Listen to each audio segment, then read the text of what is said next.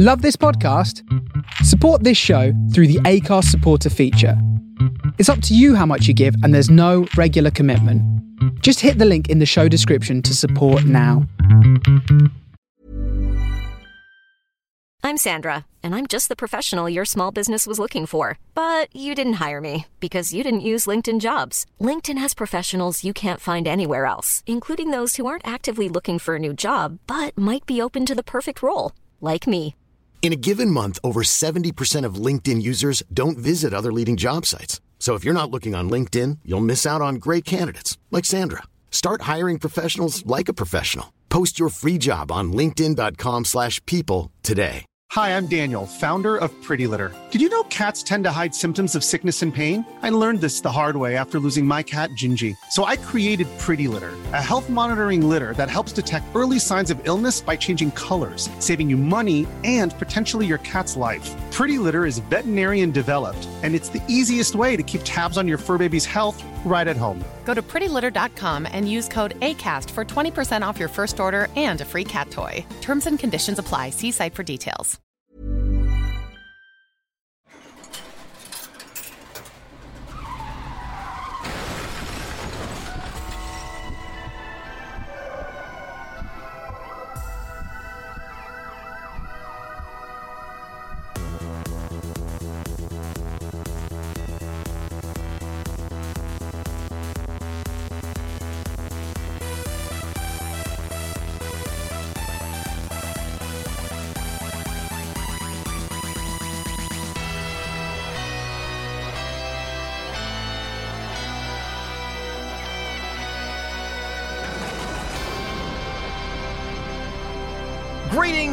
Welcome to Heaven. This is Under Consultation, an episode by episode podcast type situation through the UK's greatest video game challenge TV show, Games Master. I am one of your hosts, Luke Owen, and it takes a lot to stir my regions. and allegedly wearing a t shirt that says, I'm fantastic at combos and then some.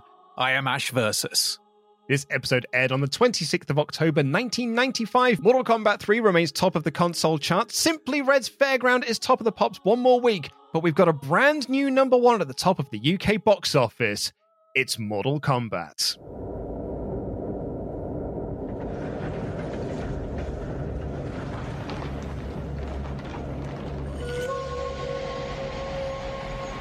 In each of us, there burns the fury of a warrior. In every generation, a few are chosen to prove it. One of you three will decide the outcome of the tournament. Three strangers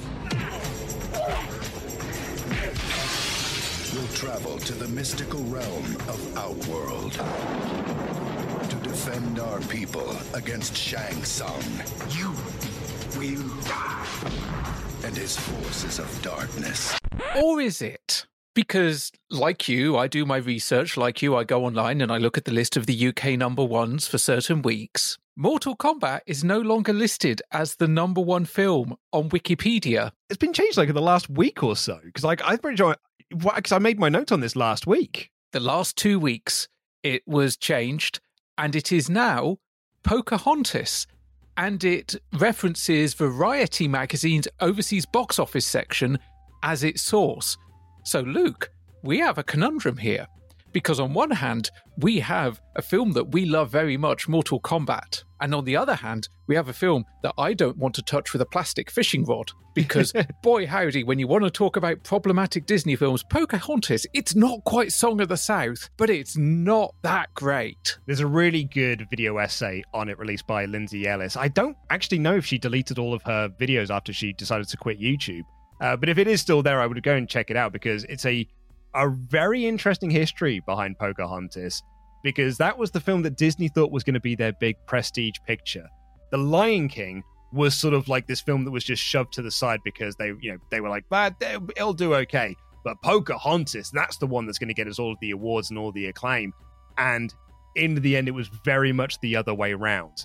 Lion King was this huge movie for the massive selling soundtrack, all the awards and everything. And Pocahontas came out, and everyone was like, ah, it's actually it's not that great to be honest. It it's not that great, and it's not very historically accurate, even by Disney standards.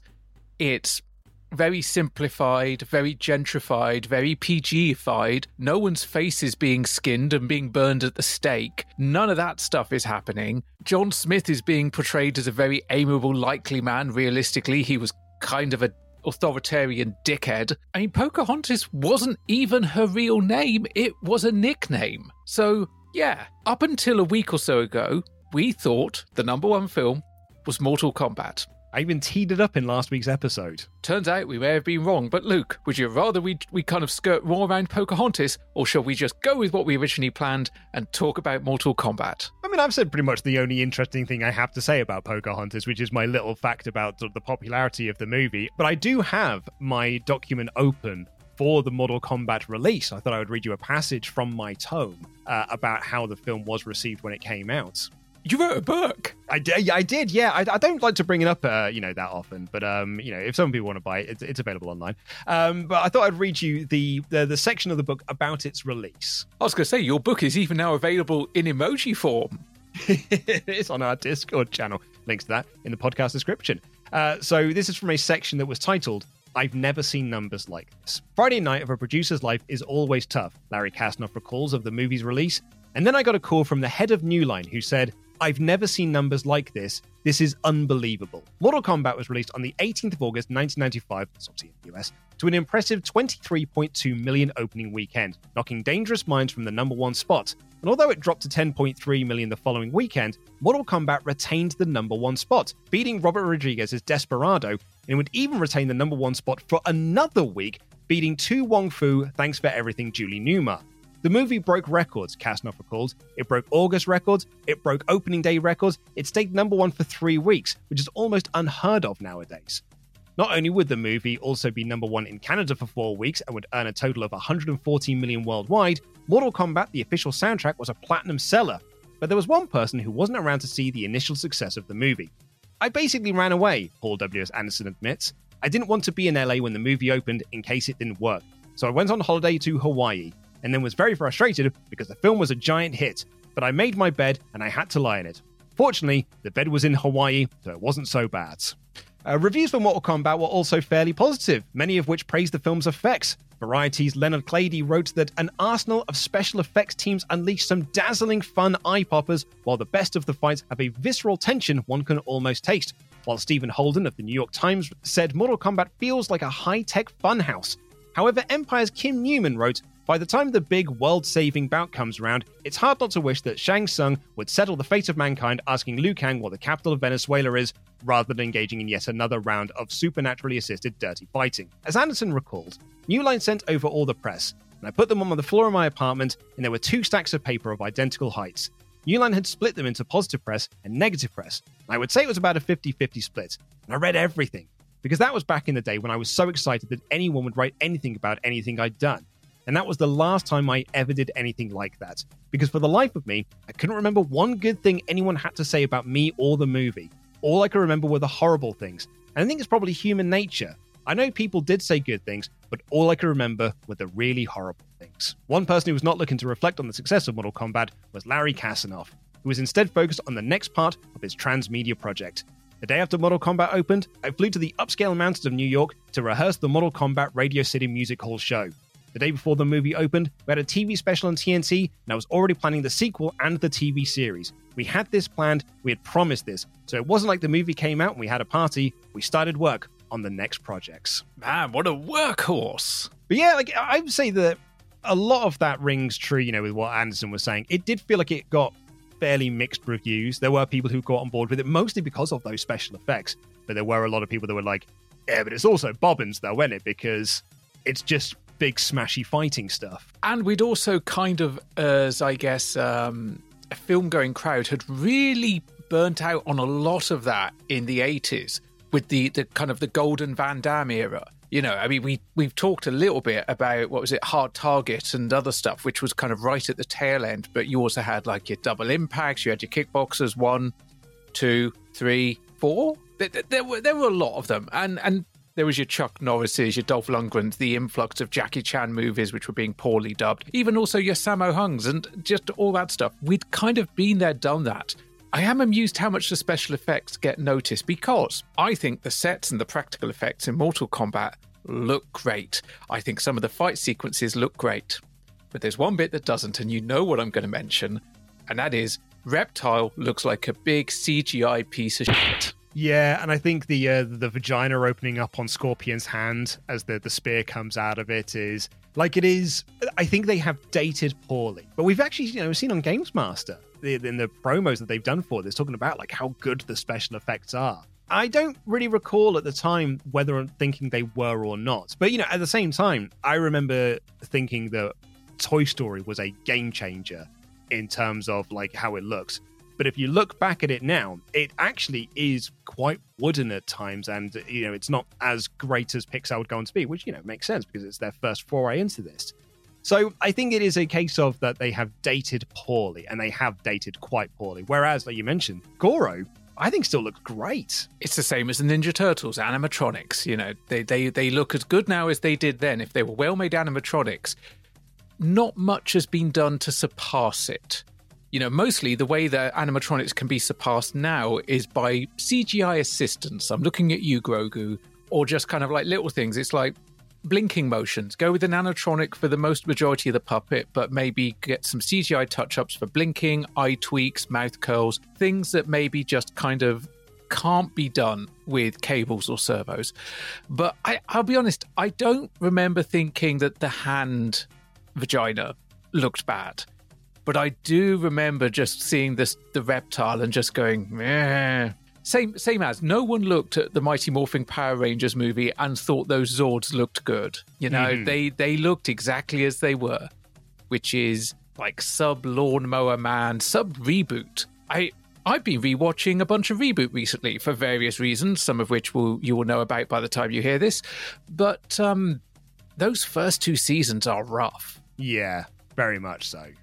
Um, I've actually got a little quote here I'd like to read you about Reptile, uh, that reptile fight in particular, because that basically came out of a reshoot that they did. Like when they did the test screenings of it, and one of the reaction was so positive. New Line were like, "Cool, here's some more money. Go and do some more stuff." So what Anderson wanted to do was extend out a lot of the fight scenes, and one of those was the reptile fight. Uh, the book reads here Anderson extended out the fight between Sub Zero and Liu Kang and added a whole new fight between Liu Kang and Reptile. In the original game, Reptile was a secret character that was unlocked for a special fight, but in the movie was represented by a CGI creation that follows Liu Kang around. That is until he's thrown into a statue that absorbs him and he dies.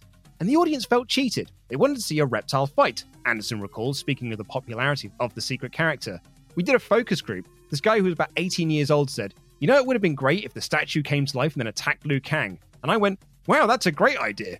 So we took that guy's idea and we shot it. That 18 year old wasn't wrong because I don't think I saw that happening and went, well, that doesn't make any sense. Because also, we're in Outworld. It's kind of weird. Reptile gets thrown into this thing, he comes back. He looks like a palette swapped Sub Zero or Scorpion because, hey, guess what? That's what he was. And then they had a fight. By that point, we've already crossed across realms. We've already met the God of Thunder who apparently loves hot dogs and baseball and apparently can play Mortal Kombat. Debatable. Mm-hmm. And we've also already seen fatalities. We've already had hand vaginas and we've already met Goro and seen him being punched in the nads. So CGI Lizard becomes palette swapped Sub Zero? Sure. Why yeah, not? Exactly. And I kind of get the idea as well that, you know, they if you had gone to the movie as a fan of Mortal Kombat, like I remember the schoolyard chatter of Reptile and reading like things like Games Master magazine and things like that that was talking about the reptile fight, the secret reptile fight in the game, and this, that, and the other, and then trying to you know get that uh, at home.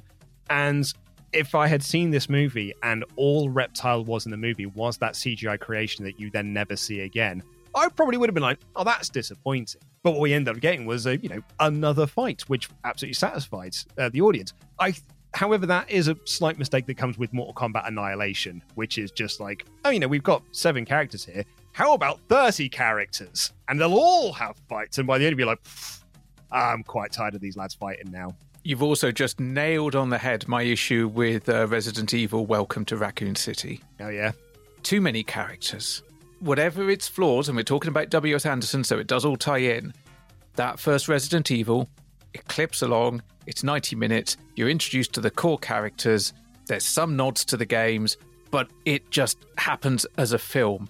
Welcome to Raccoon City. There's at least three different plot lines. It's mixing bits together from Resident Evil 0, 1, and 2.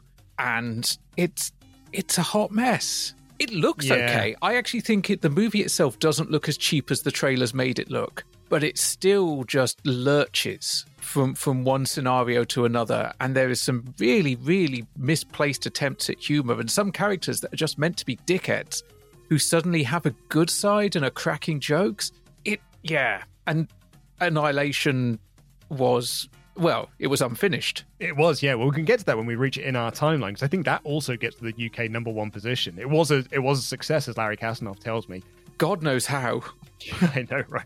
The problem you had there with uh, Raccoon City was kind of the problem I had with the Eternals as well. There was a moment when I was watching the Eternals where I was like, God, they've introduced a lot of characters into this. And then all of a sudden, all the characters looked to each other and was like, well, we've got to go get Blorto.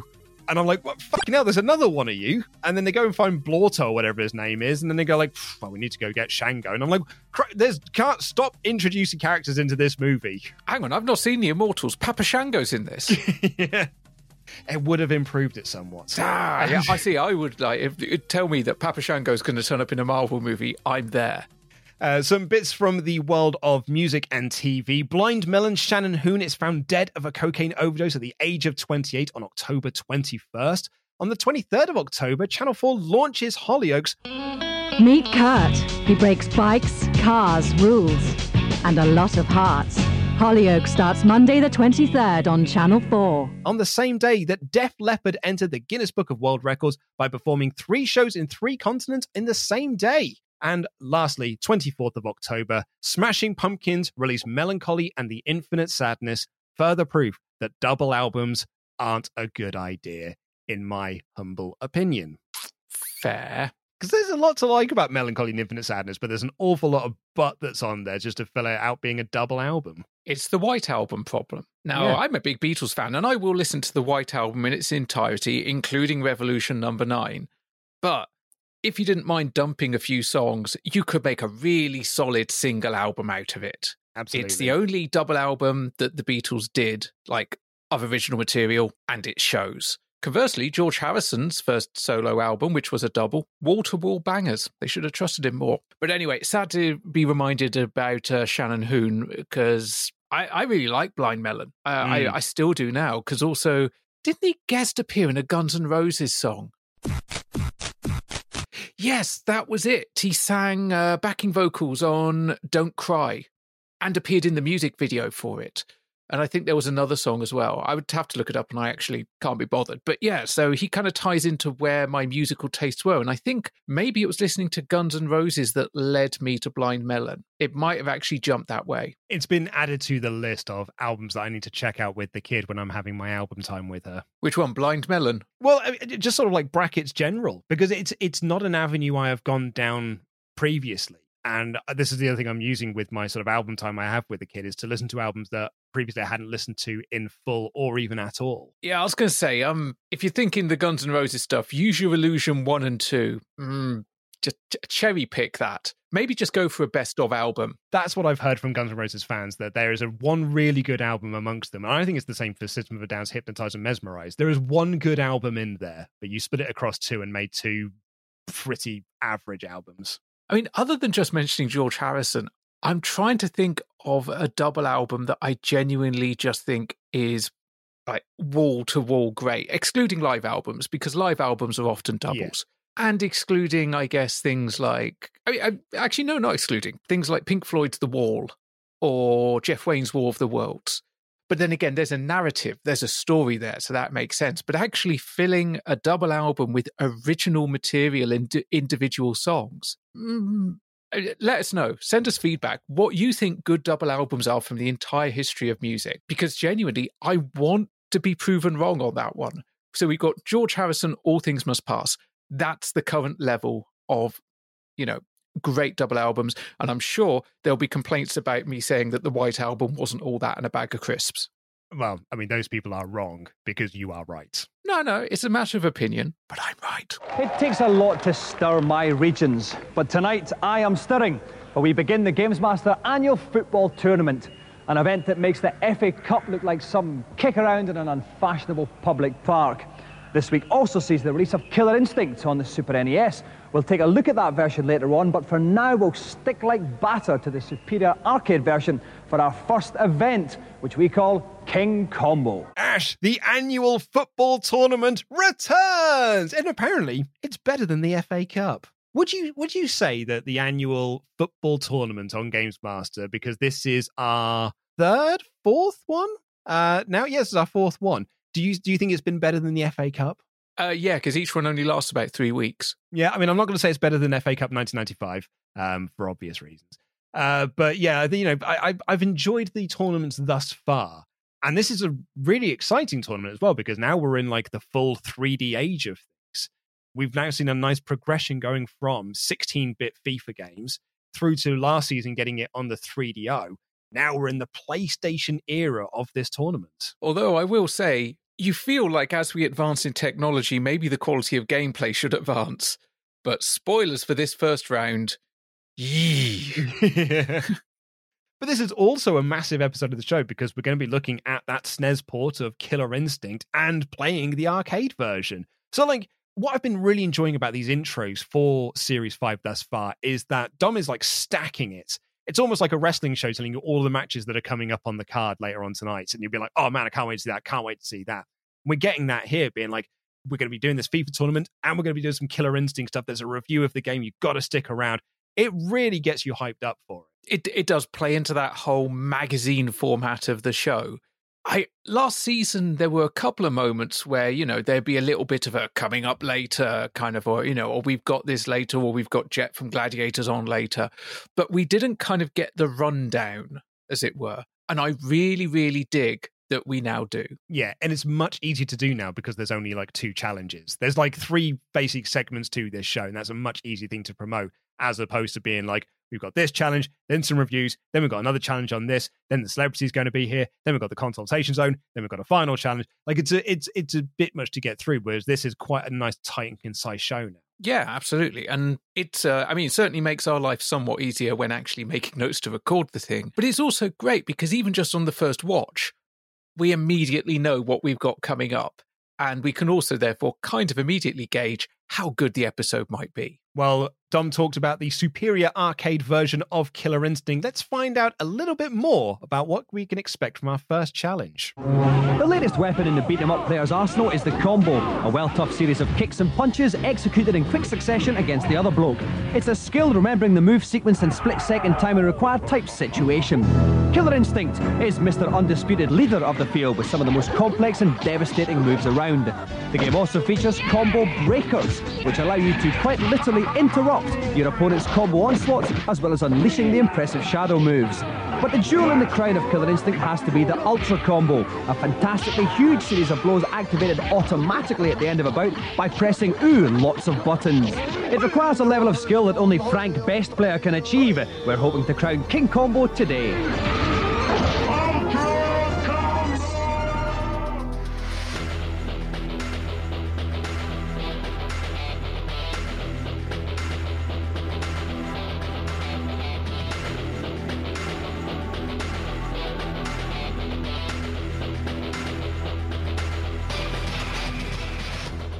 They are well into combos in this point of our gaming history here. They like this is we're six episodes into this series, and I feel like every episode of the show so far has been like, oh man, combos, eh, in fighters.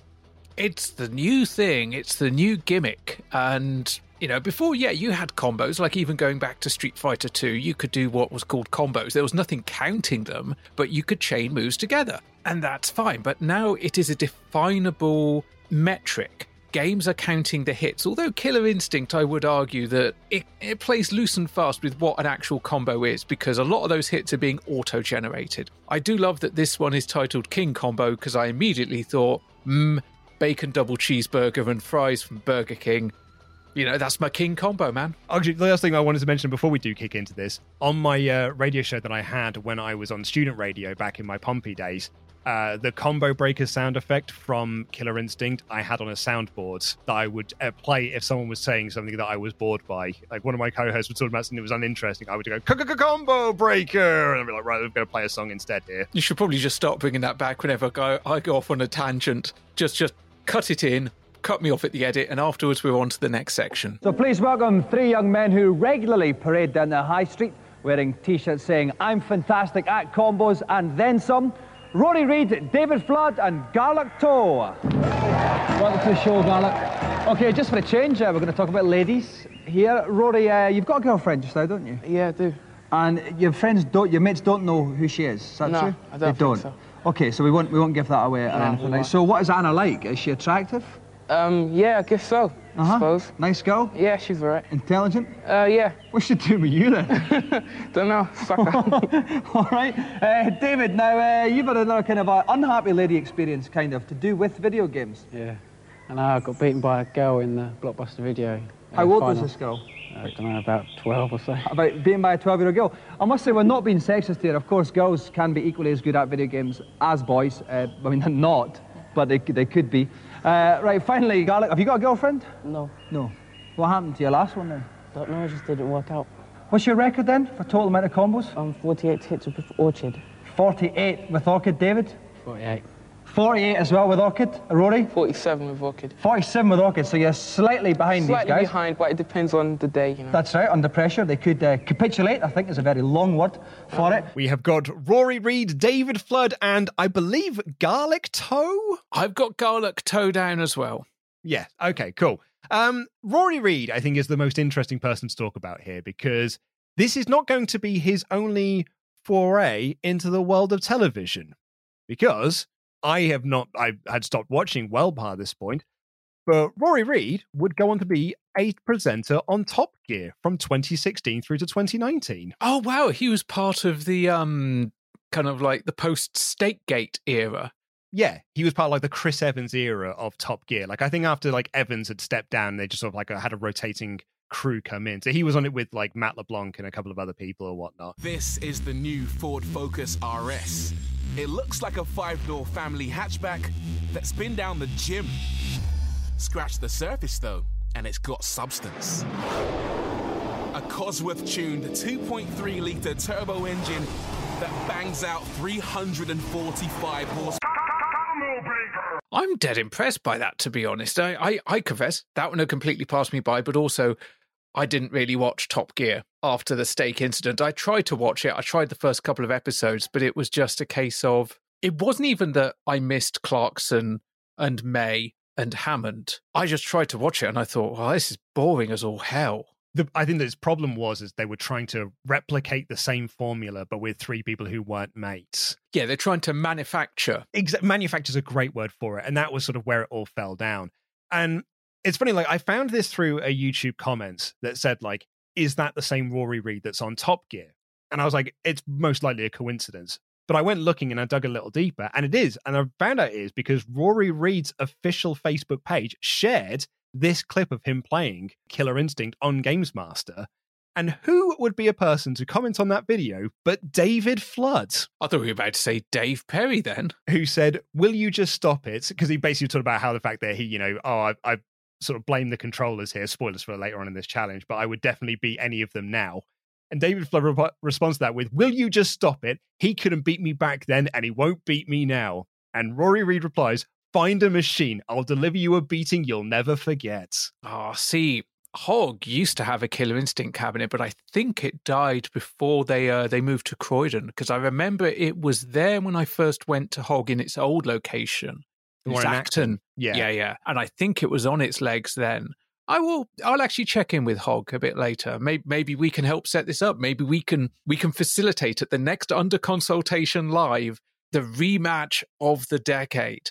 Ah, I love that they're still in touch as well. And I'm going to go out on a limb and assume that whilst they are combo kings, maybe they also went to Paula's drama talent school. Oh, that's a good. I hadn't considered that.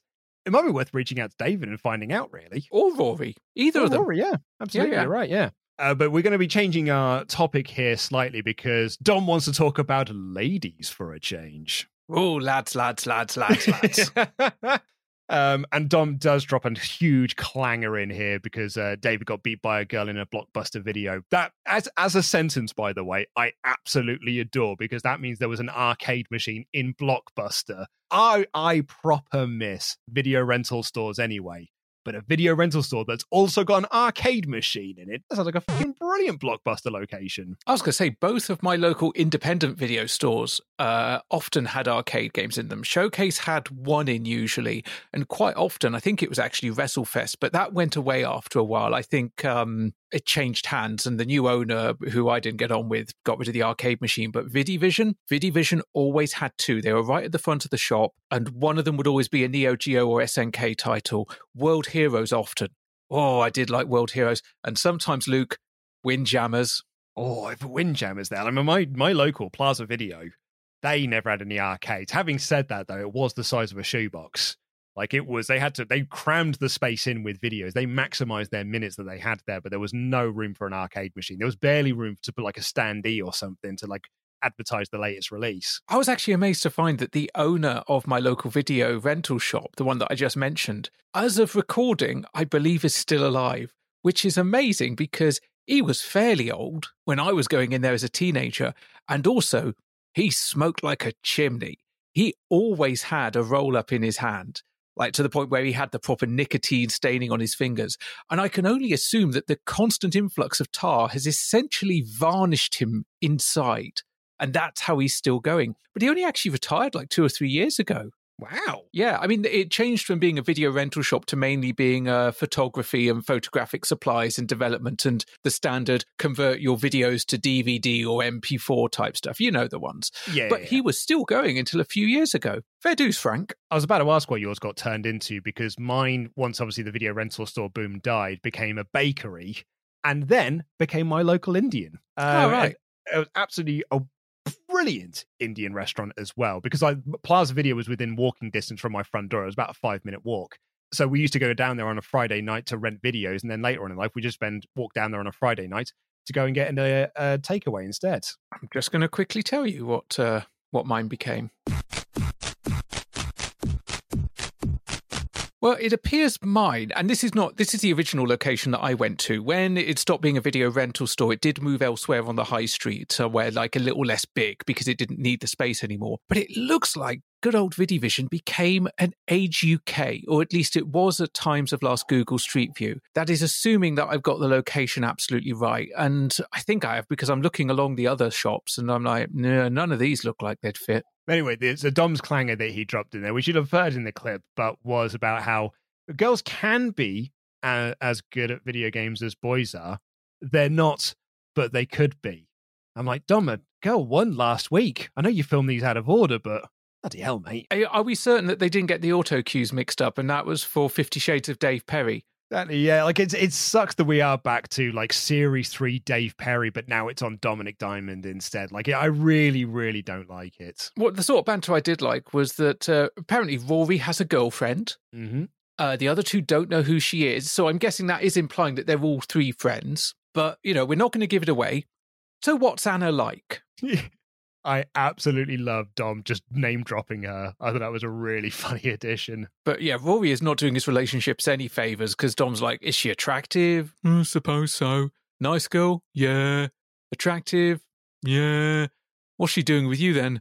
Dunno. Yeah, he just sort of goes dead shy at that point. Um, he's like, full you know, he's Kevin like, the teenager. he has, yeah, like his girlfriend's name's just been name dropped on TV, so he's just like, well, I'm just not going to answer your questions anymore. And he basically keeps that mentality through to the end of this challenge. Garrick, meanwhile, doesn't have a girlfriend. Last one just didn't work out, but he can pull off a 48 hit combo with Orchid. So who's the real winner? Well, David can also pull off a 48 hitter with Orchid, and Rory, well, Rory can only pull off 47, but he's got a girlfriend.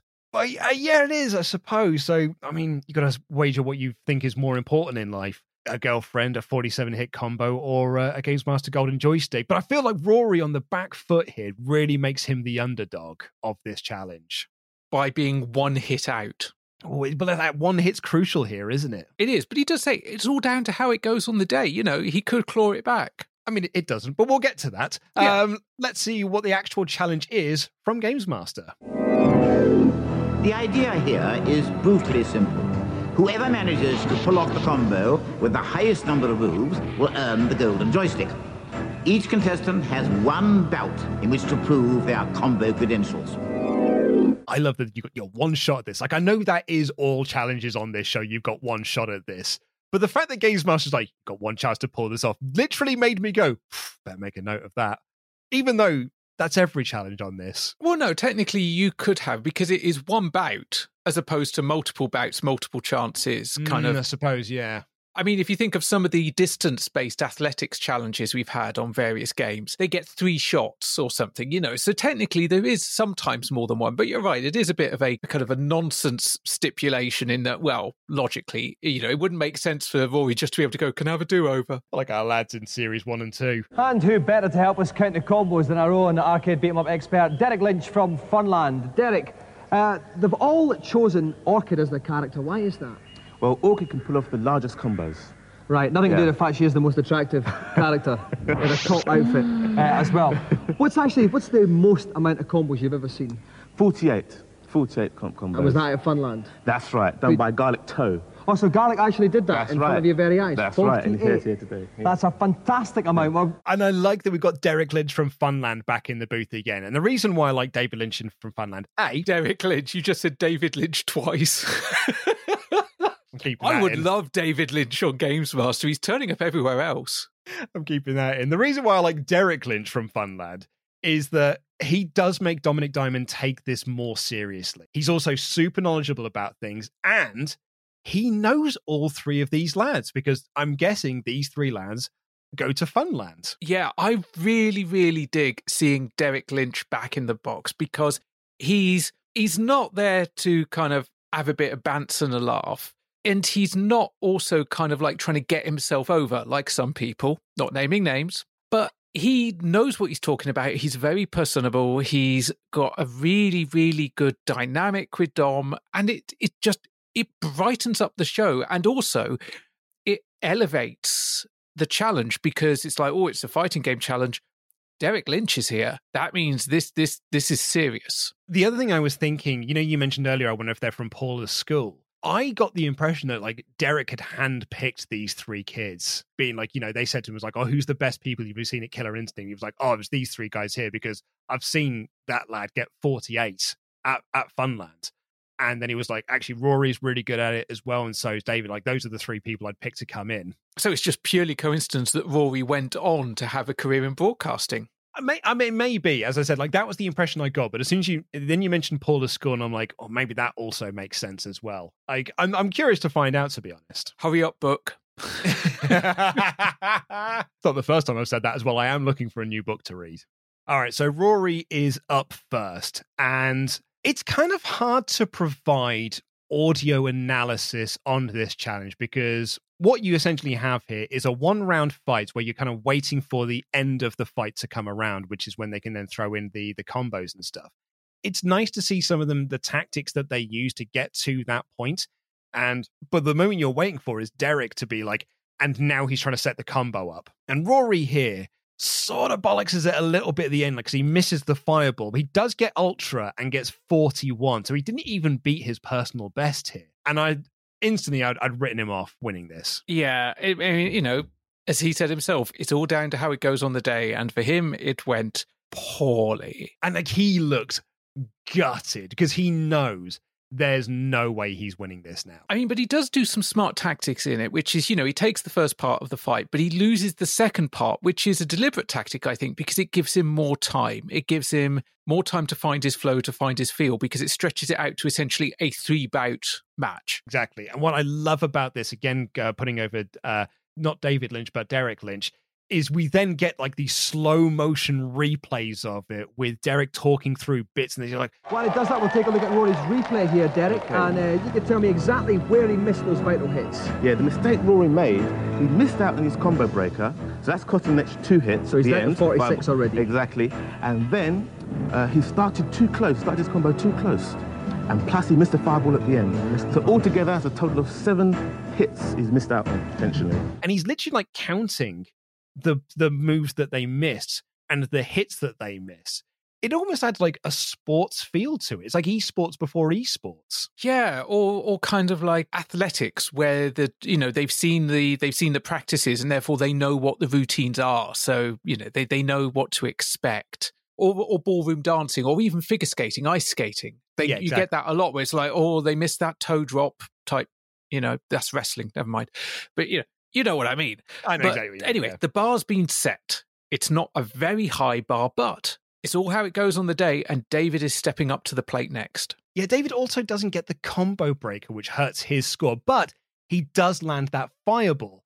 So that does bump him up slightly above Rory to 43. Yeah, so automatically Rory is out. David is in the lead, but we're still a, like a fair ways off of these kind of master combos. We've been told these guys are, you know, accumulating down at Namco Funland. Yeah, which means it's all up to our final lad here. And what David is looking for here is just for him to bollocks this up. And he doesn't because off the bat, he shows that he can do a combo breaker. You know, it's, it's the first time that we've seen this. And he's just like, by the way, I can do this. And it kind of sets up to be like, oh, okay, this kid is really good. Yeah, he gets his combo breaker, he gets his shadow moves, he could get the full 48. It's all down to the positioning. And he basically, there's this real moment where he's just bouncing around the screen, dodging the CPU, but not wanting to hit the CPU, because if he does, it's game over. Yeah, exactly. He just takes his time getting into the right position. And when he does hit off his final combo, he gets the kicks, the blades, the ultra combo activator, the three fireball finish. He doesn't get the 48, he does get the 46, which is still admirable thing to perform under pressure because I would argue that the atmosphere in Namco Funland is probably a lot more noisy and chaotic than it is in the Games Master Studio. Sorry, heaven. But it's where you're used to playing things. Whereas a TV studio with the different lighting, there's probably more reflection off the monitor than you would get in the, than in the dimmer lighting of an arcade. I still think 46 is a really, really respectable score, certainly better than I could do. Oh, 100%. Uh, we talked about this before, but I am absolutely cack at Killer Instinct. Because I, I haven't spent the time learning how to do all the combos and stuff. And therefore, I end up going into it trying to play it like Street Fighter. And that isn't what Killer Instinct is there to be. And even Lynch does point out that the two hits that he lost, that he was away from that perfect 48 with, was not down to anything Garrick did. It was purely the CPU moving. Yeah, he just moved forward, and that's what messed him up. It's Listen, commiserations there, Rory. Uh, you got 40, a 41 hit combo against. Who were you against? Riptor. Um, Riptor. So why couldn't you squeeze that extra few The more? joystick wasn't functioning. I couldn't quite pull off the last move to link it to the Ultra. So That is pathetic. No, it's not. You can't just blame machinery. This is a prime piece of arcade technology here. You can be sued by these guys for saying that. Do you know that, Rory? You must have broke. I'll start saving up your money now. Your backside is theirs in the courts. Uh, David, all right, can't, don't complain anymore, Rory. David, right, you got 43 against Saber Sabrewulf. What went wrong with you? I started the combo off wrong. Started it wrong. So how, how did you, what should you have done then? I was meant to only one hit right from the beginning move, but three times. So it's quite complicated, really, Yeah. isn't it? hmm Okay, Garrick, what can I say? 46 at combo. You did say, though, you could get a 48. In fact, Derek backed that up. Why couldn't you get 48 tonight? Oh, I tried to hit him once, like hit, like David said, but um, my one hit three times again, like he said. So missed, missed time to start again? Yeah. So are you gutted then that you Yeah. didn't get the 48? Yep. Well, despondent perfectionist that you are, Garrick. It was certainly good enough for us today. In the post match, we immediately get onto the excuses. Oh, mate. So we've had this in the past here where people have been like, oh, the joystick didn't work for me, or unplugged in, game's broken, this, that, and the other. And they've usually been like, oh, yeah, is that what you're saying? Is it? Dom lambasts this kid. He literally says, that's pathetic. for saying that it's broken. Yeah, he also says you can't go blaming arcade hardware.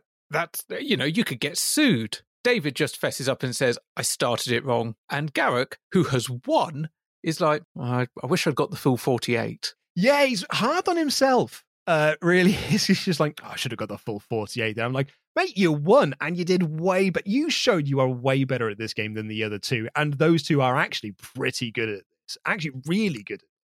Getting a 41 combo, who, you know, Rory got, which is the loser of this, that's still very impressive. I mean, it's not good enough for the golden joystick, but it's still very impressive. Still very impressive. You got a girlfriend out of it. But despondent perfectionist that Garrick may be, he is now a despondent perfectionist with a Games Master golden joystick and almost a kiss on the cheek from one of the angels, but they decide against it. Yeah, well, you know, you get certain types, don't you, when they're spending a lot of time down in the arcades. Moving on. Now, let's see if the Super NES conversion of Killer Instinct is similarly fantastic or simply trousers as we go over to Rick and Dave. Killer Instinct, I'm telling you, is the best beat 'em up I have played this year. Forget platforms like the Saturn or the PlayStation. This is on the SNES, and it's fantastic. Killer Instinct is awesome. Nintendo can finally lay the ghost of Street Fighter 2 to rest.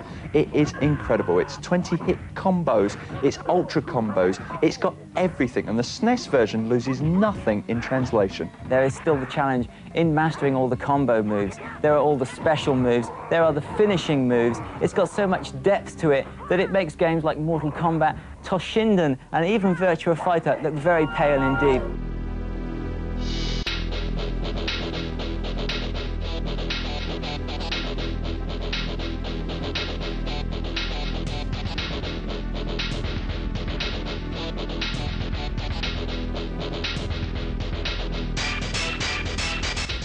Well, let's see what the SNES version of the game is like, with Dave saying that this is the best beat 'em up this year, which is a bold statement when we have had things like Virtua Fighter and Tekken released. Do I think that this game, particularly what they are getting out of the SNES, is better than Virtua Fighter? Maybe. I would say it's probably more playable now than Virtua Fighter the original is. Certainly more accessible. Yeah. Is it better than Tekken? Hmm, that I don't know. But let's just not ignore the fact that the fact that this game has been transferred to the SNES is a minor miracle. Well, I mean, as we, we read it was too big to go onto the N64. I mean, that's why technically it's not on the SNES. What we've got here, a downscaled version of Killer Instinct. Graphical detail has been reduced, the character sprites are smaller, 3D panning camera, and like the Killer Instinct arcade machine being the first one with a hard drive inside, so it could do those full motion video panning backgrounds. That's all gone. It's simplified 2D parallax scrolling. But they use a rastering effect on the ground and parts of the arena, therefore, it kind of emulates a 3D. It certainly looks, has more depth of field to it than, say, a Street Fighter type background or even a Mortal Kombat type background situation. Uh, the full motion videos, they're gone. Uh, the voice samples have either been shortened or removed. The music quality is lower. Most of the moves have been retained. Uh, some of the special graphics effects have been removed. But in contrast, for all the things that were taken away, other things were put in, including training modes, tournament modes, which are designed specifically for those multiplayer kind of like sessions on a Friday night with the lads. It's amazing, isn't it? Because when I played Killer Instinct on the SNES, my cousin got it for Christmas uh, this year, in fact, in, in 95. And I remember going around to theirs, you know, at Christmas and playing it, being amazed by it. And when I played it there, I never thought at any point this is a downgrade from the arcade version. Obviously, it is graphically and otherwise, but they pack so much into this SNES version. You know, I mean, Dave says here it's got everything in the SNES version, loses nothing in the translation, which isn't really true, but it doesn't feel like it loses anything. I think it's a very fair thing to say. Yeah, gameplay wise, it doesn't lose anything. That's the important thing. Graphically, sure, why not? But it it's not like good. it's yeah, but it's not like characters are missing. It's not like major ch- chunks of gameplay are missing. Like I love Street Fighter 2 on the Game Boy. I think it is a bloody miracle that that game plays as well as it does on there. But there are characters missing, there are moves missing. Obviously, you don't have different strengths of attacks. It's a very much a downscaled and downsampled version. But Killer Instinct, there is a high chance that if you are good at it at the arcade, you'll be able to pick up the SNES version and with some minor adjustments, just roll straight on. I think I do disagree with the the concept though that this is the best beat 'em up this year. Like I know you were talking about earlier, like you're not sure if it's better than Tekken. I don't know if I think it's better than Mortal Kombat 3 on the SNES. I think if given the option, I'd probably play Mortal Kombat 3 over Killer Instinct. But that also is probably the type of player that I am. Also, I will say Mortal Kombat 3 is closer to its arcade brethren than Killer Instinct is. It had further to fall, shall we say. That's true, yeah. And the the other great thing about this uh, review we get here is you get to see Orchid doing her finishing move, which was like that. Do you want to talk about schoolyard chatter? That was the thing that you were like, oh man, have you heard? Is you see a pair of tits and they die. I mean, I just assumed as a schoolboy that that was what happened anyway. It is 60 quid though, so it's a pricey old one, but for 96%, you're probably going to be getting your money's worth. I mean, especially if you can pull off that finishing move. Although, you know, why spend 60 quid to see a pair of tits when you could just like look in hedgerows? Yeah, I was going to say, go down to your local woods. Was it reviewed in the magazine? You bet your ass it got reviewed in the magazine. It actually will be, I guess, our last appearance for issue 34. Uh, originally, I think we were going to start issue 35 this week, but hey, appropriate content. And it's our man Les who is reviewing Killer Instinct for the Super Nintendo, who says, well, looks like the programmers have done a great job with the graphics, doesn't it? After all, it was a bit of a tall order expecting them to convert a whole load of multi million color silicon graphics rendered images onto a 256 color machine, but they did it. So, what if the incredible coin op looks to have been cut down a bit? They're still good. Must have taken them ages. It's just a shame they didn't spend more time tweaking the gameplay and working on the sound, because that's where Killer Instinct suffers. Not suffers as in, oh my god, what have they done? This is the worst beat 'em up ever type of suffering. That would be going over the top.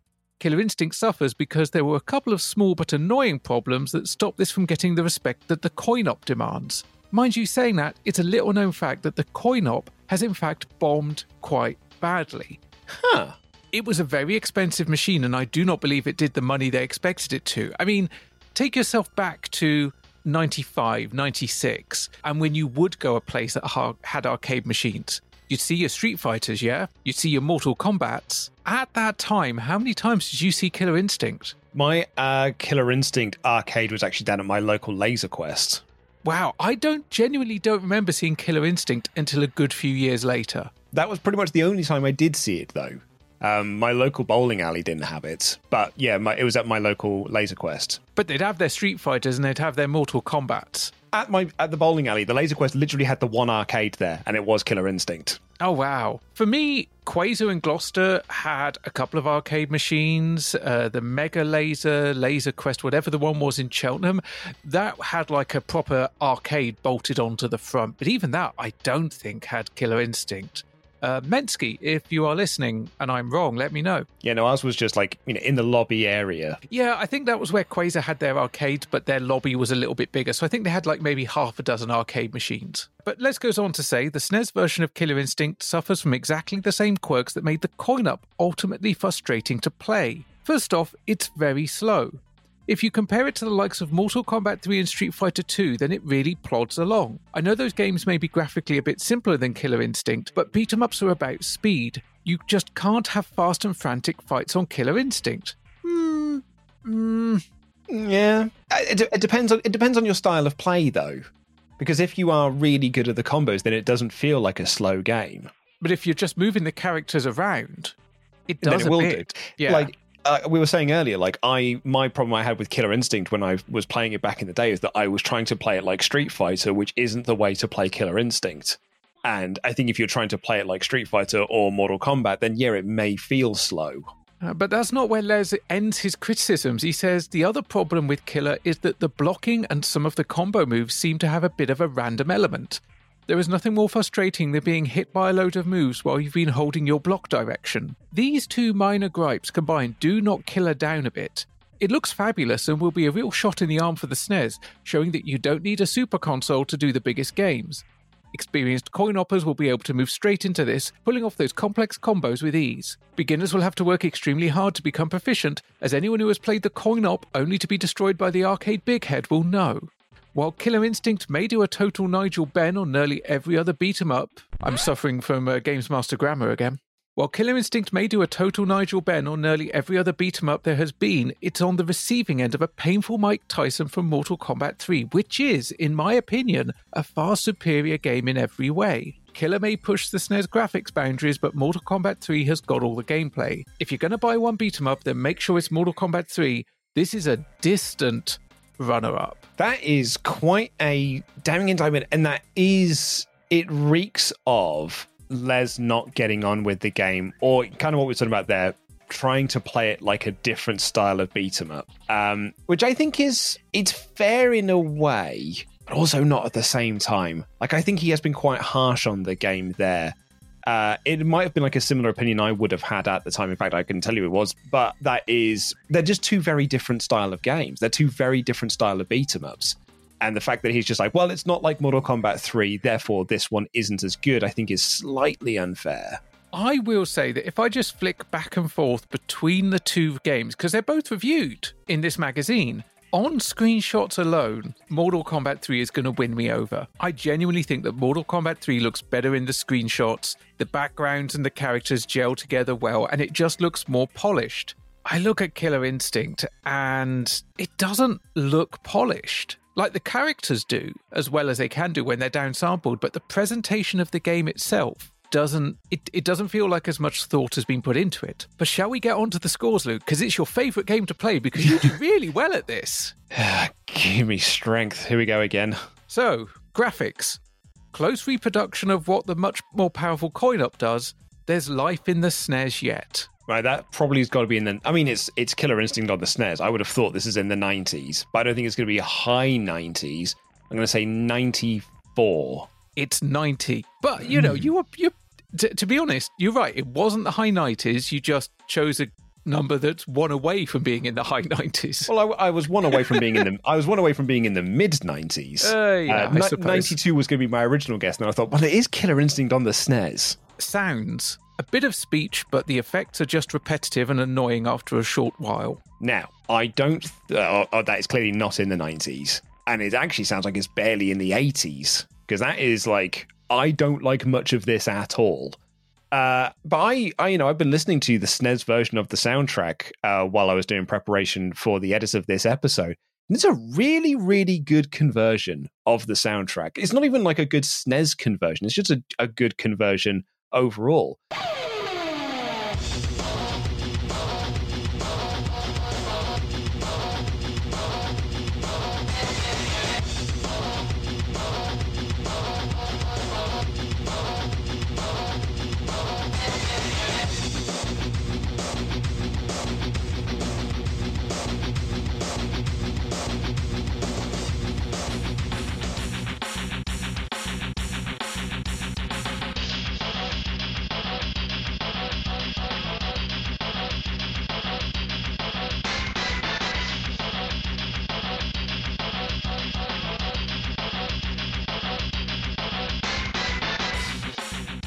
So I'm going to say it's in the 80s, but I'm going to go low and say 83.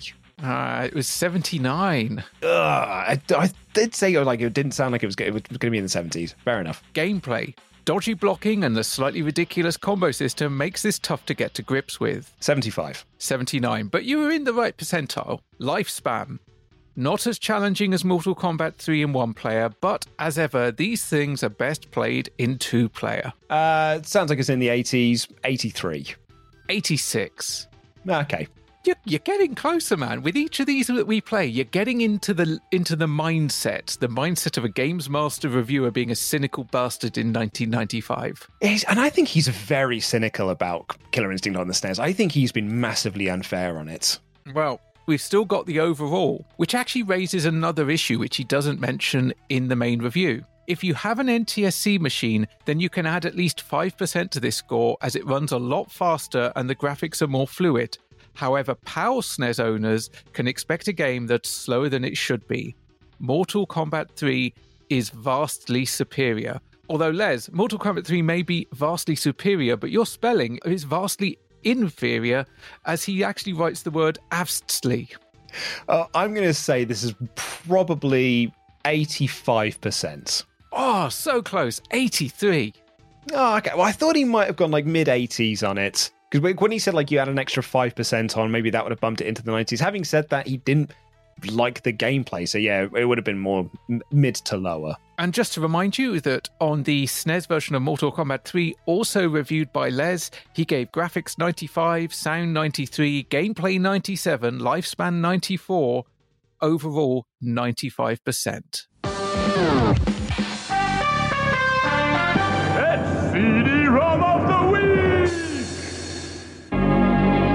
In the Park is a new adventure released this week.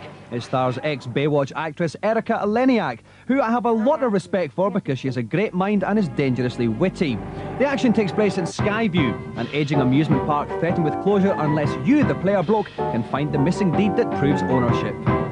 My ruling is final. You've got until 10 o'clock tomorrow morning to present evidence showing ownership. Jimmy Scumbag Bloke has nicked the deed, and it's up to you to uncover the murky deeds surrounding its theft. Blackmail, a touch of arson, maybe even murder. To do this, you'll need to get clues from the park's various characters and endure the usual standards of CD-ROM acting. Hey there. Glad to see you. Welcome to the Street of Dreams. Howdy. Just be careful. This place is filled with angry people. Hey, man. What are you doing over here this late at night? Shut up. These temperamental types will only talk turkey if you play their increasingly difficult games. Jerks. Not as easy as it looked, huh? Helping you along the way are twin sisters Jamie and Jenny, both played by Erica. Jamie's rather sweet. Look, I know this isn't your problem, but at least you can still get into the park. Whereas Jenny's a pin in the posterior. Some people say I'm greedy. Well, maybe so, but mostly I'm a realist. And I'm gonna get what's mine. Get with the plot, lady. Panic in the Park boasts over 200 possible outcomes, more than 30 characters, and a large field full of puzzles and games. If that's not enough for you, there's always Erika. So what's the deal? In or out? Yes, please. CD-ROM of the week is back, and it's the first time it feels like this is a genuine CD-ROM of the week, as opposed to being like, look at this weird beer one, or this, you know, weird Ed Mackenzie and Co. one, or whatever it was. This feels like, you know, a genuine FMV game that they've been like, here is a CD-ROM that you can go and buy. I mean, it is there to highlight bad acting and, and things like that, but this is Panic in the Park, which not only stars former Baywatch star Erika Eleniak, I'm going to say, but also stars Michael Clarke Duncan. Yeah, I, I, I mean, you know, rest in power, Michael Clarke Duncan, absolute mountain of a man, and this game looks kind of fun. I would have, I would have enjoyed this if I'd have been given this as a present. I would have really gone on with this. Yeah, I mean, it, just to give a quick heads up on the general concept, which you'll probably already have gathered by the clips, is that you don't just get one Erika for your money, you get two because she's playing twins, albeit with vastly differing personalities. She plays both Jamie and Janie in the game. Uh, Michael Clarke Duncan, as we mentioned, he's a security guard, and there are actually around 30 actors in the cast. So it's actually a fairly major cast for um, a full motion video type game situation.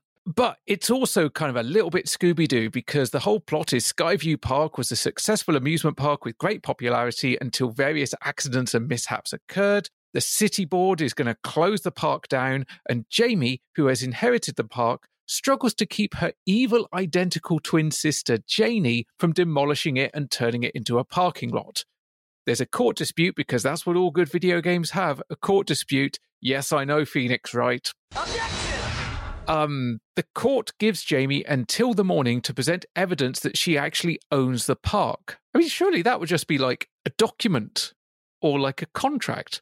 Well, I think that's what it is. You, you got to go through the park and find the deed. I, maybe she shouldn't own the park if, like, she can't even find the deed or keep track of it. I mean, I've lost my passport at the moment, but I know it's at least within, you know, two to three rooms or numerous boxes.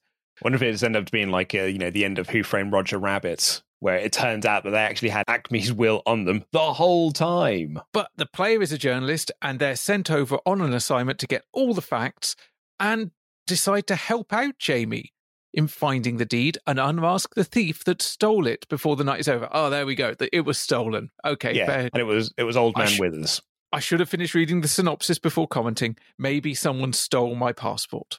But it's over three CDs. It's got a lot of puzzle elements. It's got quite a bit in common with Myst in that regard. It, it is. It's a point and click puzzle adventure in the style of Myst, but with more full motion video. Yeah, and some actual actors in there in this and the other. You've got some movie scenes in there as well, like the court case and stuff. Uh, and like the thing that kind of appeals to me is the the 200 possible outcomes for this. You know, multiple endings in there, different gameplay experience every time you play it. I'm uh, I I would have probably really liked this. Is it really 200 possible outcomes? Do we really believe they filmed that many endings?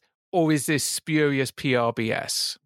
Either that or it's just, you know, there are there are certain different like, you know, they filmed the same conversation with slightly different lines across five takes and you might encounter all five of those you know you'll encounter a different one of those five uh, as you play it therefore you sort of get 200 different outcomes because the game is slightly different this time round. I, I suppose maybe, maybe the 200 possible outcomes is just like they've actually there's like maybe 20 or 30 clips and it's what order they play them in or which ones they do or don't play. Exactly. But the game was praised by Newsday, who said it was laugh out loud funny and contained sophisticated cinematic elements. It uh, honestly, it looks pretty good. Uh, this is one of the like you know, you try and find a ROM of this online somewhere. I also imagine this came in a massive box, and I do love big box PC gaming. So yeah, I, I I'm on board. This is the first CD-ROM of the week where I've genuinely, by the end of it, gone. I want to check that out. Really, you're not including any of the CD ROMs that we saw as part of the Gore special. No, I'm, I mean specifically CD-ROM of the Oh, week. okay. The whole of heaven is going officially football bonkers in preparation for the first round of the Games Master Football Tournament. And our two footballing celebs, Dean Holdsworth and David Kerslake, are quite literally waiting to come on after the break.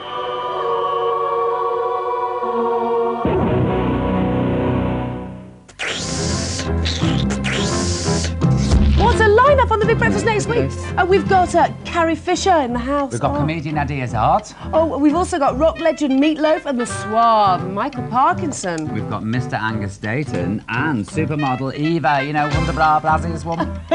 Also, Keith Chegwin will be in the house. That's 7 till 9, the Big Breakfast next week. The Big Breakfast. Such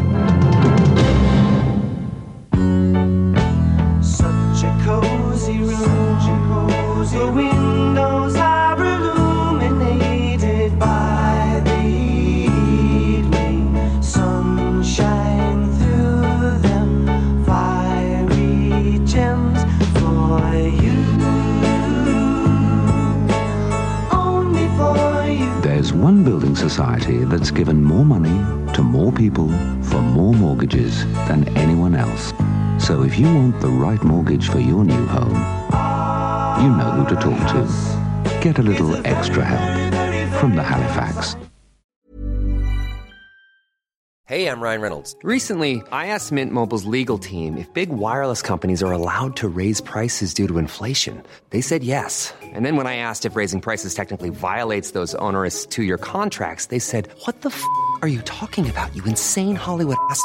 So to recap, we're cutting the price of Mint Unlimited from $30 a month to just $15 a month. Give it a try at mintmobile.com slash switch. $45 upfront for three months plus taxes and fees. Promo rate for new customers for limited time. Unlimited more than 40 gigabytes per month. Slows. Full terms at mintmobile.com. Hi, I'm Daniel, founder of Pretty Litter. Did you know cats tend to hide symptoms of sickness and pain? I learned this the hard way after losing my cat, Gingy. So I created Pretty Litter, a health monitoring litter that helps detect early signs of illness by changing colors, saving you money and potentially your cat's life. Pretty Litter is veterinarian developed, and it's the easiest way to keep tabs on your fur baby's health right at home. Go to prettylitter.com and use code ACAST for 20% off your first order and a free cat toy. Terms and conditions apply. See site for details. Hey there, it's Michelle Norris. I'm host of a podcast called Your Mama's Kitchen. When I travel, I'm usually looking for a way to find a taste of home when I'm not at home. And one of the things I love to do when I am at home is entertain. And Airbnb allows me to do that. When I was in California recently, I rented a house that had a great kitchen. And when we were sitting around the table, we're all thinking, we're in someone else's house. Someone could be in all of our homes as well. If you have a home, but you're not always at home, you have an Airbnb. Your home might be worth more than you think. Find out how much at airbnb.com/slash host. Starting with Saturday's Sun, play Bruno's Knockout Scratch. With eight free instant scratch games, you could win up to £50,000. Not bad, eh, Frank? Can't you see I'm busy, Harry? Get eight free scratch cards with Saturday's Sun and play Bruno's Knockout Scratch. Knockout, Harry?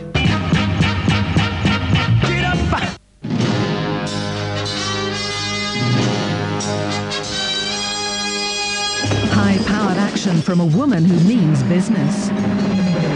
With a man who is the business, the cut and thrust of devious dealings, espionage, and murder. The only way to get to the truth and stay alive. They may not play fair, but they get results. That was very, very dirty. You're quite right. The Avengers, Tuesday at 6 on Channel 4.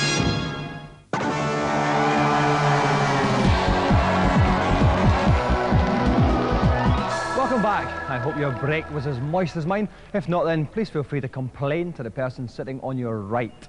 Now, football is about the greatest thing this planet has to offer, and it's no tiny wee surprise that there has been 7 billion computer game versions to date. There's been a comment about this previously in Games Master where, you know, because Don mentions here there's been 7 billion computer games made about football. And I'm pretty sure we've had a comment like that in a previous episode where they were like, Christ, there's more. There's more football games for us to review here. It's, I mean, certainly within the uh, the UK and Europe, and basically most places other than North America, football games have always been big money, especially because football is pretty big in Japan, and therefore, with a lot of the video games coming from Japan. Uh, since doing this Games Master podcast, we've seen multiple, multiple football challenges, not just with the annual football tournament, but even go back to Series 1, there were quite a few football challenges in those 10 episodes. But that also means that we get a second review portion of this episode. Is this, this isn't the first time, surely, where we've had like a double review bit. I feel like we've had like a bonus review coming towards the end, like in series four when they were just making stuff up on the fly. I mean, reviews and previews, but I like how they've thematically kept them apart because, okay, Killer Instinct, standard. But then, yeah, we've got this kind of football set of reviews with the football challenge, with the preview. Also, we're going 32 bit, baby. We certainly are. It, it totally makes sense. And football, I think, is one of the first sporting games that really started to start living into that next generation, or at least doing it with any degree of success, because none of the games we see here are bad. This year's crop of new footy games should be the best yet, but looking down on all the ankle-biting young whippersnapper pretenders is a spanky new 3D version of FIFA Soccer. FIFA 96 for the PC and next generation consoles, featuring commentary by Mr. Much Better Than Barry Davies, John Motson. Giggs. Hughes. Shot by Hughes. That's it. The final whistle's gone. It's a bit like the 3DO version. The players move smoothly and it actually looks like a real football game. Trouble is, a lot of it gets a bit pixely at times. But this is probably the best FIFA game you're going to find. It plays fantastically, and if you put up with the pixels, you're going to enjoy it. FIFA games have generally been criticised for being far too linear. People have talked about the fact that the computer controls the players more than you actually do. This one doesn't do that. The players themselves also have their own attributes. Each player from every team around the world will play just like the player in real life. And the nice thing is the John Motson commentary actually uses all the players' names from all the teams around the world. So it really is like watching an actual football match. Were you taken aback by Dave not wearing his bandana at all? I was. I thought, what's Johnny Rotten doing there or something? It's it's like with the bleach short, bleached blonde hair. I know it was so weird. I didn't realize he had his bleached blonde hair at this point because he obviously wears the bandana all the time. But all of a sudden, I'm just like, oh, there's Dave Perry, but it's not Dave Perry. Maybe he was just trying things out, just like finding, or, or maybe I don't know. Maybe someone stole the bandana. Like literally, they just ran it behind him just before he was going to review and went yoink and pulled yeah, it off exactly, the back. Yeah, he's about to go on camera and he's like, I can't find my bandana anywhere. I was like, well, I don't know where it is, Dave. You're going to have to go and record this now. Tee hee hee hee. Titter titter titter. It's in my back pocket, along with the D to Panic in the Park. But yeah, you're right. He compares it to the 3DO version, says the players move smoothly. It looks like a real football game. Well, it is a real football game. It's a game based on football and it is real, not vaporware. Come on, Dave. But he says the problem is it does get a bit pixely at times, but it's the best FIFA game you're going to find. Rick says there's been complaints levied at FIFA that the computer controls the players more than you do. That is true. There were some Mhm. parts of it where it did feel quite like, you know, you were just suggesting where the player goes. But that's not the case here, and each player has their own stats, just like in real life. And for the first time ever, we hear praise for in game commentary, saying that there's all the players' names from teams around the world. It's like an actual football match. Because, Dave, it is an actual football match in an actual football game. Yeah, John Motson provides commentary on this version here. It feels like such a huge step up, and it's um, it's incredible to see because they show footage here of FIFA 96 on the PC, and then show the 16-bit versions of this same game, you know, the, on the Mega Drive and the SNES, and yeah, it's just it's FIFA again. Like it looks exactly the same as FIFA International Soccer and FIFA 95 looked on the Mega Drive and the SNES. Yeah, I, I, man, I'm so glad they don't do that now. Hello, oh, Nintendo Switch. I know, right? So it's it's incredible, like the difference between sort of the leveling up we're doing as we're heading into this 32-bit era. FIFA's big rival on the PC and 32-bit consoles comes in the form of Actua Soccer. Oh, so close there, just wide of the post. Top football blokes had some motions, which were sampled to create the game's realistic animation. Unfortunately, so was Barry Davies. Keeper must have his lucky gloves on today, and it's gone in off the post. If you zoom in on a game like FIFA, you'll notice that the players turn into Lego brick men. On Actua Soccer, all that motion grabbing technology has really paid off because the players hold their form. The realism is superb, but does this make it a better game? Yes, it does make for a better game. FIFA has had its day, and Actua Soccer has come to take the crown. The players themselves are far more controlled, and it just moves so much more like an arcade game rather than FIFA's sluggishness. But up next, Luke, is the big competitor.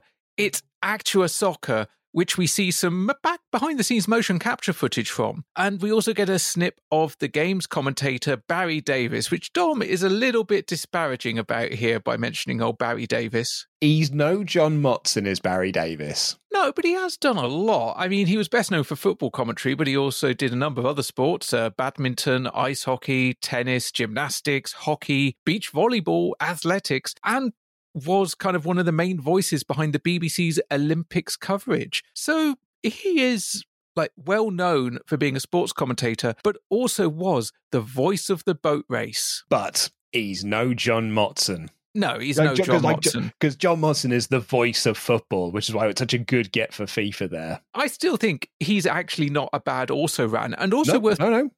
Also worth pointing out, Luke, if I remember correctly, Actua Soccer is on an upcoming Evercade cartridge. It is, isn't it? Yeah. Which is fortuitous timing because I was watching this game going, this looks like it could be quite fun. And hey, we'll get a chance to play it. We can do indeed. Both of us do have Evercades now. I like Dave here saying that unlike FIFA, the players don't turn into Lego men when you zoom in, which is a wonderful descriptor of just rather than say they don't turn pixels, like they literally turn into Lego men. I thought that was a really, really nice sort of visual thing to compare it to. And I love here that Dave, Dave loves to question whether things have had their day. Has Street Fighter had its day? Has Mortal Kombat had its day? Has Bandanas had its day? And here, has FIFA had its day?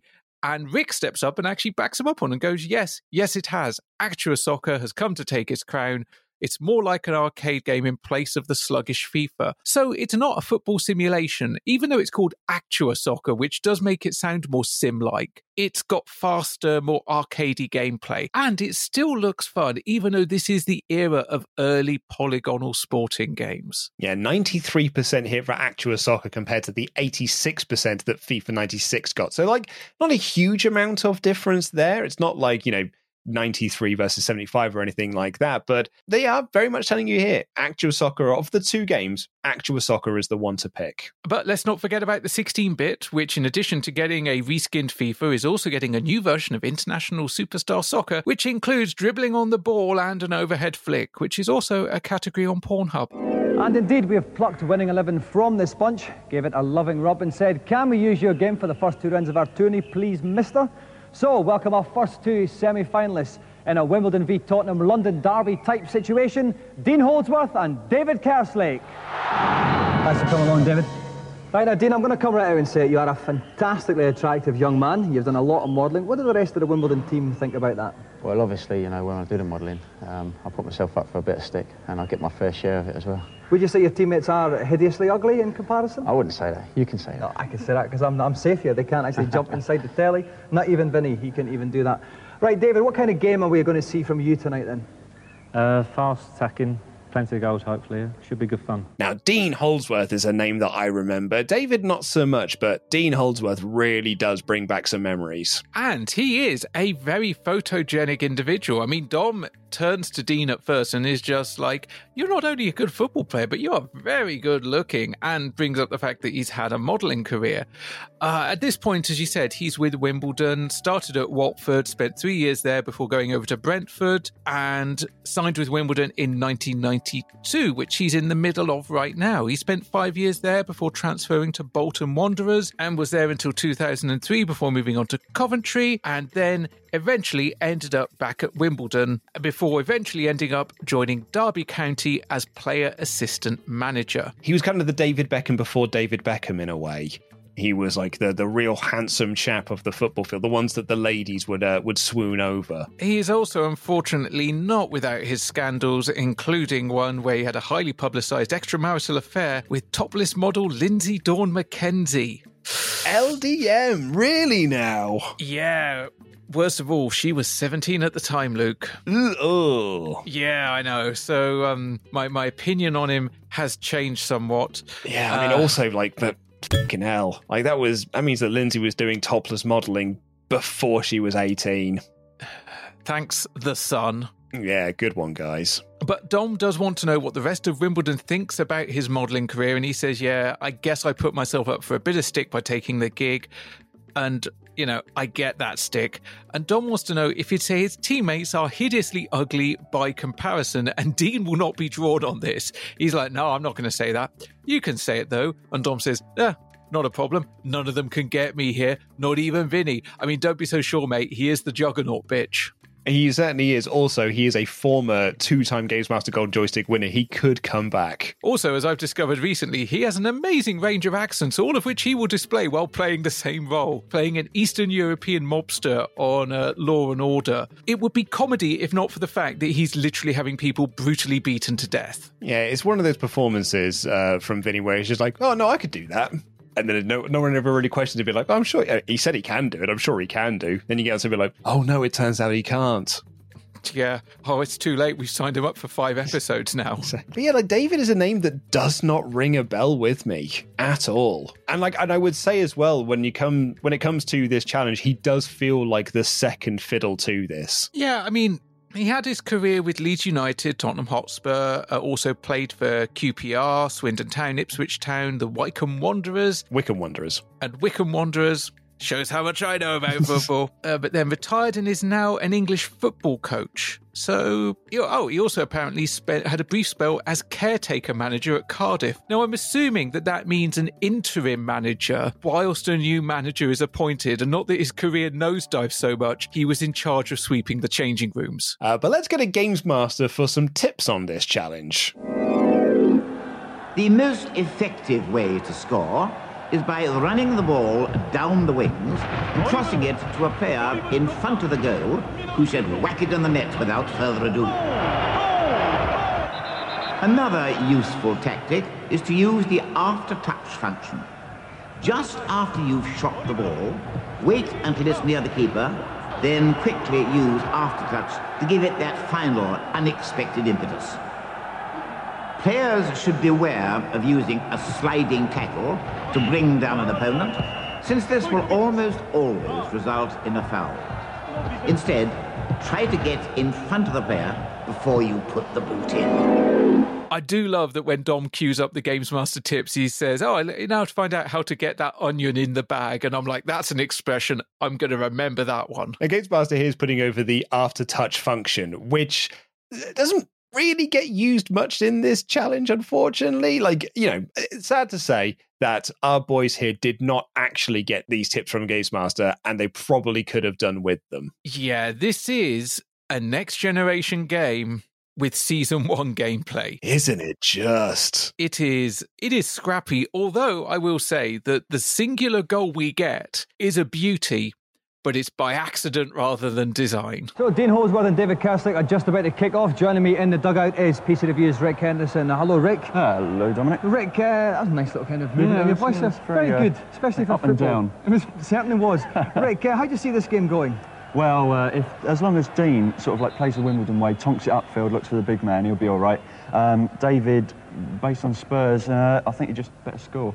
Right, okay, fair enough. That's uh, quite nice and Yeah. succinct. Rick. We've got Rick Henderson in the booth saying that Dean should play the long ball and has literally nothing to say about David, the big spare wheel that he is in this challenge. Yeah. Also, Rick likes using the word tonks. He does he uses it later on, doesn't he? Where he's just like he you know, he go just start tonking the ball. Tonk it up the field, look for the big man. Uh, I popped massively for the two teams they were playing as here because Dean is playing as Antlers while David is playing as Jeff United. I'm not a big football person. I don't. I I don't. I think I own one England football shirt that is quite a few years old, possibly like mid two thousands, something like that. But I would buy a Jeff United football shirt. Jeff United, man, like that is an that's a name you want to hear. I mean, antlers.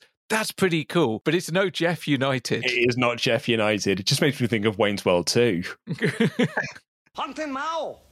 Jeff. I, I have not got a lot to say about this challenge because, like, it is, you're right, like, you hit the nail on the head. It is a season five game with season one playing. I've taken loads of notes about it, but I'm sort of reading them back, being like, I don't remember any of this actually happening, though. I mean, most of my notes are Dean gets a run on goal and takes a shot. David hoofs it up the field, and after a bit of back and forth, he takes a shot. Then Dean takes the ball and he gets a shot, whilst apparently the goalkeeper appears to be having some sort of seizure because he's like kind of doing a max headroom on the pitch. But it's back and forth for the first half, which blissfully is a short first half. And at half time, it's nil nil. Yeah, Rick seems pretty amazed the fact that it is still nil nil. Like I get the feeling that when Rick and the rest of the team have played this in the green room or wherever it is, you know, in the offices at, at, Hewland and that, they've probably had quite a high scoring goal count. So that when you get two people playing this game and it's nil nil at halftime, it's like, oh, oh, you you can just get nil nil on this game. How is that? That that's impossible, Luke. yeah. He starts giving them some suggestions. Start shooting from the edge of the area rather than just trying to sort of run it into the goal. Uh, and David gets a great chance in this second half here, but runs away from the ball, unfortunately. Yeah, completely forgets which direction is left and which direction is right. But Dean eventually manages to capitalize on an opportunity, and David's keeper fumbles the ball. He does a deep kind of cross. I don't want to call it a shot because I don't think it was actually a shot. I think it was a cross that, like, uh, one of the other players farted, and it was just enough of a movement of air to make it go "Oh," into the goal. Thing is, on the replay, it looks beautiful. But having watched the rest of the match up until that point and what's still to come, it's like, you know, give an infinite number of monkeys a typewriter, and sooner or later they'll write the script for Hamlet. And I do love that how much that Dom and Rick celebrate this goal as if it's kind of like, thank God this is saved from being awful. Go! it's not going to be one of the worst football challenges we've had on this show. Uh, yeah, it is. There's only 17 seconds left, like for a comeback to be made by David, and he does not. He does get a shot, but he doesn't use that after touch once again, so it just goes straight to the keeper, nice and simple save, and that was it.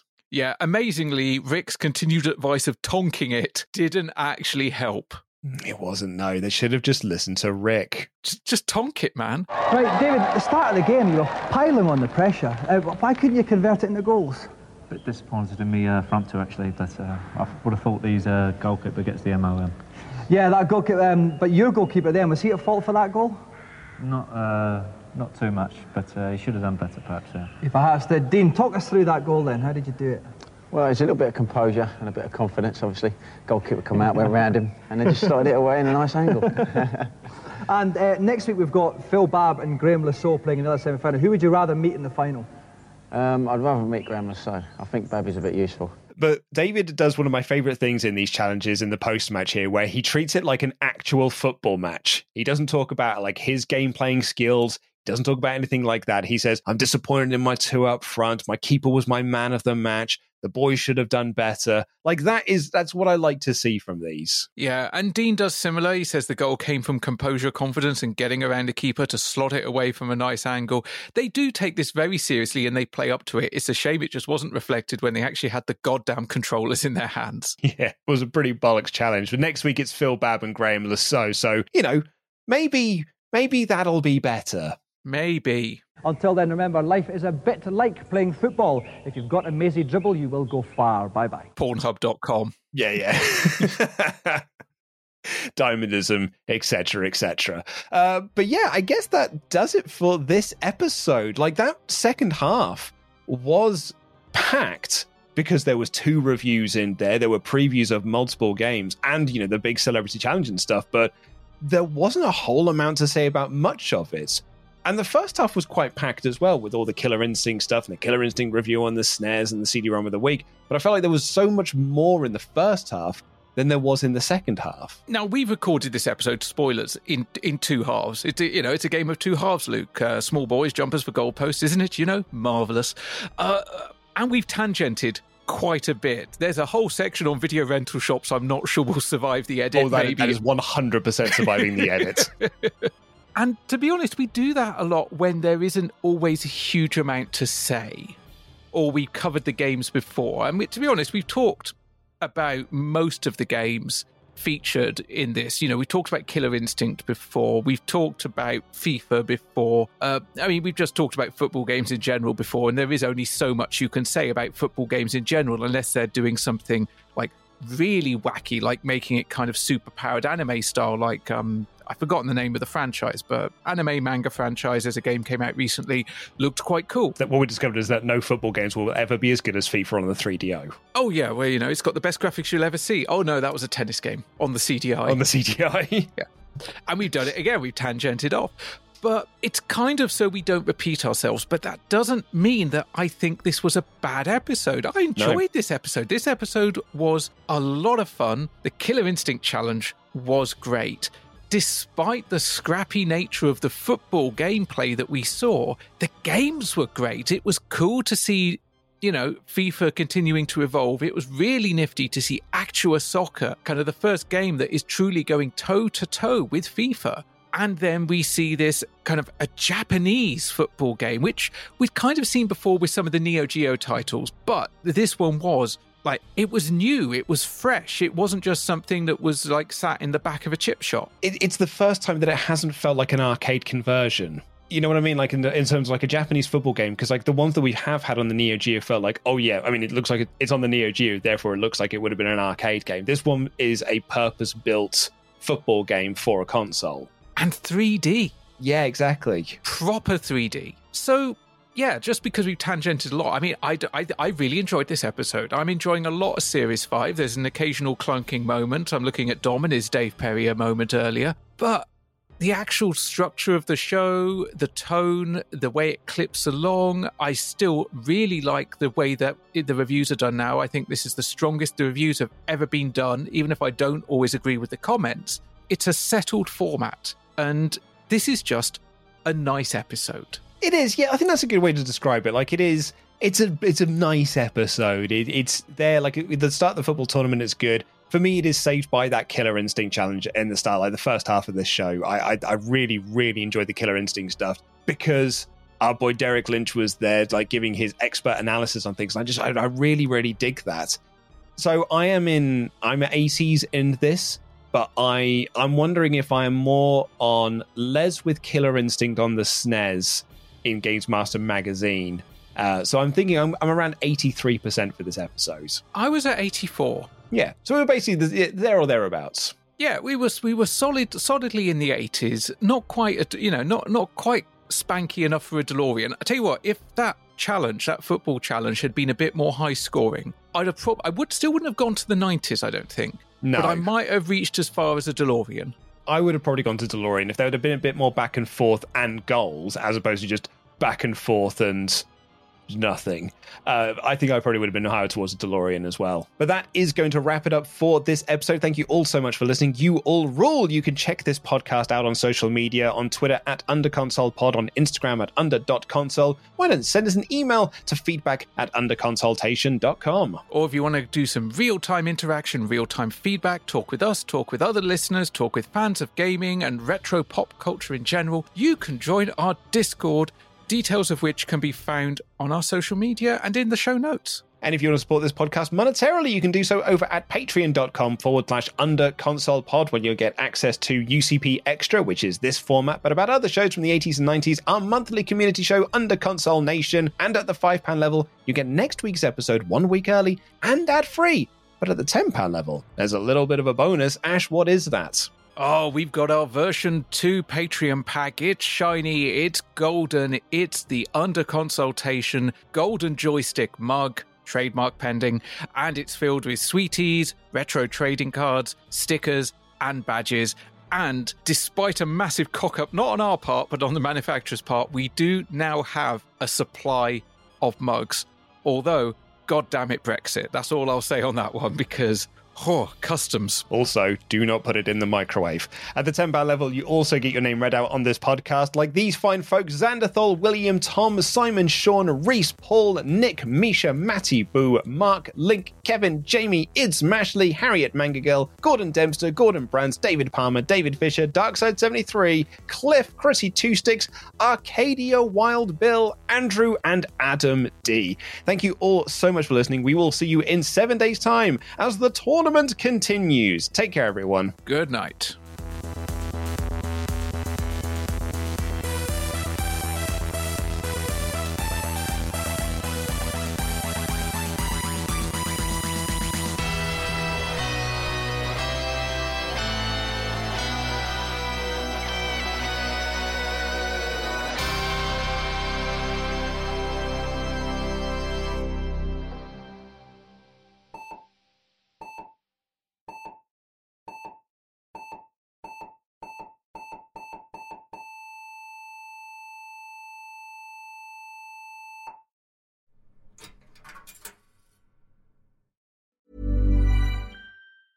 Hi, I'm Daniel, founder of Pretty Litter. Did you know cats tend to hide symptoms of sickness and pain? I learned this the hard way after losing my cat, Gingy. So I created Pretty Litter, a health monitoring litter that helps detect early signs of illness by changing colors, saving you money and potentially your cat's life. Pretty Litter is veterinarian developed, and it's the easiest way to keep tabs on your fur baby's health right at home. Go to prettylitter.com and use code ACAST for 20% off your first order and a free cat toy. Terms and conditions apply. See site for details. Planning for your next trip? Elevate your travel style with Quince. Quince has all the jet setting essentials you'll want for your next getaway, like European linen, premium luggage options, buttery soft Italian leather bags, and so much more. And is all priced at 50 to 80% less than similar brands. Plus, Quince only works with factories that use safe and ethical manufacturing practices. Pack your bags with high-quality essentials you'll be wearing for vacations to come with Quince. Go to quince.com/pack for free shipping and 365-day returns.